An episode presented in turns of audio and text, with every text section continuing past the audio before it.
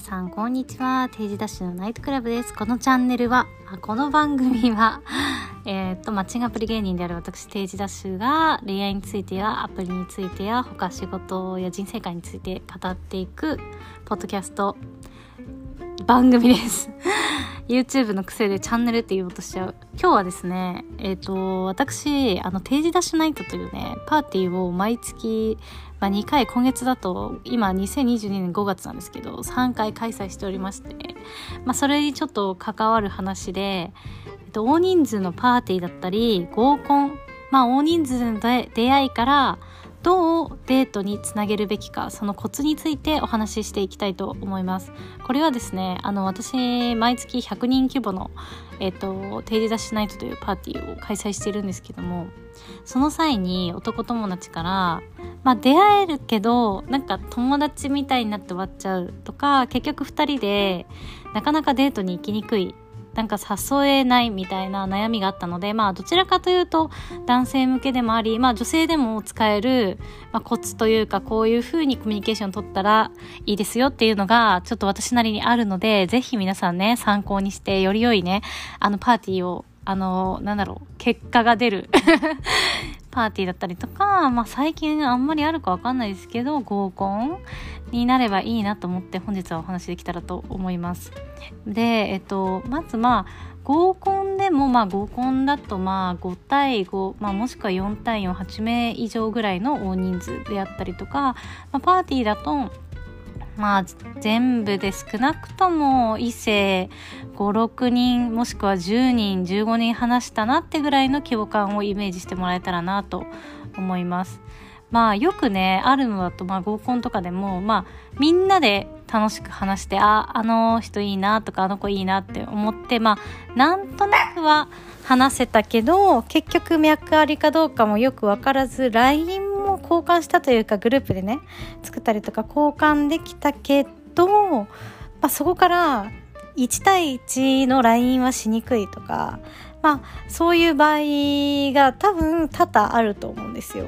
でそれってじゃあ交換した後に大体の人はどうやって LINE をしたらいいのかその一番初めの LINE の仕方に何かコツがあるんじゃないかとか工夫するべき点があるんじゃないかって思うんですけどあの勝負は LINE を交換する前にもう決まっていてですね。やっぱりその会パーティーの間だったりとか合コンの間にどう2人でどういう会話をしておけばいいかってことがとても重要だなと思っています。まあ、例えばまあ私が開催するね定時ダッシュナイトとかそういうパーティーだと15分ごとにあの男性の方に移動をお願いしていて、まあ、人が入れ替わるような仕組みをとっているので、まあ、話せたとしてもまあ10分15分7っていう時にじゃあどういう会話をしたらいいのか。まあ合コンでもはもうちょっと長いかもしれないんですけどじゃあどういう会話をしたらいいのかっていう話なんですけど、まあ、よくあることとしてはなるべくお互いのね共通点を見つけましょうっていうのはあの信頼関係を作る上で、まあ、ビジネスでもそうだと思うんですけどとても大事だと言われていて、まあ、私もそれはすごく同意ですね。なのでなるべく基本的な会話の基礎としてはまあ、大体さ、みんな同じような話すんのよ。仕事何してるの？とか、出身はどこ？何歳なの？とか、まあまあまあ、そういうのは超高速、一応聞いといてもいいと思うけども、1、2分以内に終わらせるみたいな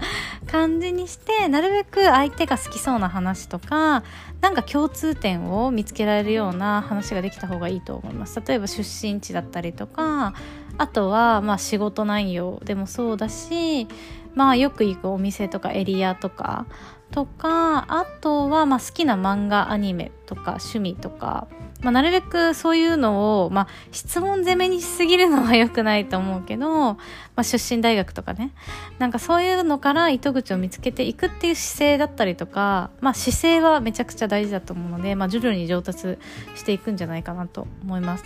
でまあそういう話をしたらやっぱりその短い時間の中でも2人で次じゃあデートだったりとか飲みにカジュアルにでもね飲みに行くってなった時に何をするのかとかまあなんとなくの見通しというかきっかけは会話の中で見つけておいてほしくて、まあ、例えばですけどまあ、いつもどの辺で飲むのっていう話をしてであなんかまあ恵比寿とかとか、まあ、銀座とかで飲むよとか、まあ、横浜の方で飲んでるよとかだったらあなんかどういうところでどういうお店が好きなのって聞いたりとか自分はこういうところによく行ってるよって言って、まあ、そこであの相手が興味を持ってくれたところがお店とかねなんかジャンルみたいなのがあったらあじゃあ今度そこ行こうよみたいな 感じでなんて言ったらいいのかな約束軽めの約束を取り付けておくっていうことがすごく大事でまあそれをしておくことでじゃあその後 LINE 交換しましたで解散しましたってなった時も今日はありがとうみたいなよかったら本当になんか話してた何々行こうって言えばあああの話した人だって覚えられるし大人数のねパーティーとかだったら。あとそれに対してだったらあいいですね行きましょうってすごく言いやすいんですよ。なんか何の約束もしてなくてただ喋った人に対して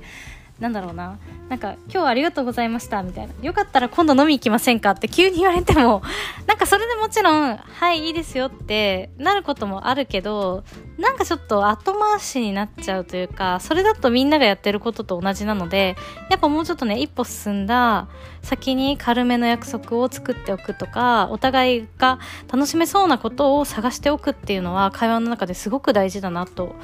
思います。ね。あとまあもうちょっとできる人だったらでそれじゃあなんか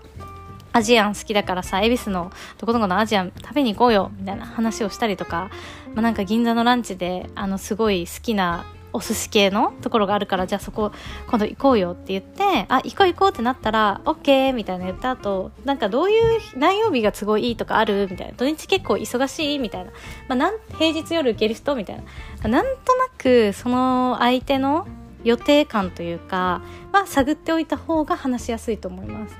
なんかそれがあったら、まあ、例えば平日夜行ける人とかだったら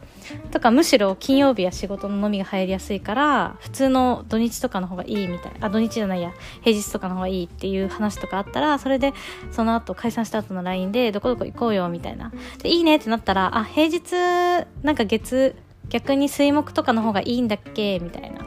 で、ね、何日とかどうっていう方が、まあ、ナチュラルというか、ゼロから会話を始めるよりも、もう仲良くなった人みたいな見た目に LINE がなるので、その方がいいんじゃないかなと、個人的には思っています。で、逆に、逆にというか、もう今回話した、まあ、その、お話を直接してる時に小さな、まあ、デートに関する約束を取り付けるっていうことをやっでそれでも例えば既読無視をされたりとか日程を出してもらえないとかだったらもうそれはもうほぼ完全にあの相手は自分にあまり気がないあのデートする気がないっていうことなので、まあ、それはな何何をやっても多分ダメだったっていうことで、まあ、諦めがつくと思うんですよ。まあ、それをやらずして返信が来ないとかってなったら、まあ、単純に相手もなんかちょっと気なんだろう気が進まないわけじゃないけどそこまでじゃないなとか他の人にね取られちゃったり他の人を優先しちゃったりとか他の予定を、ね、優先しちゃったりとかっていう結果になってしまうので、まあ、やれることはね全部やった方がいいだろうって思う派なので私は是非ね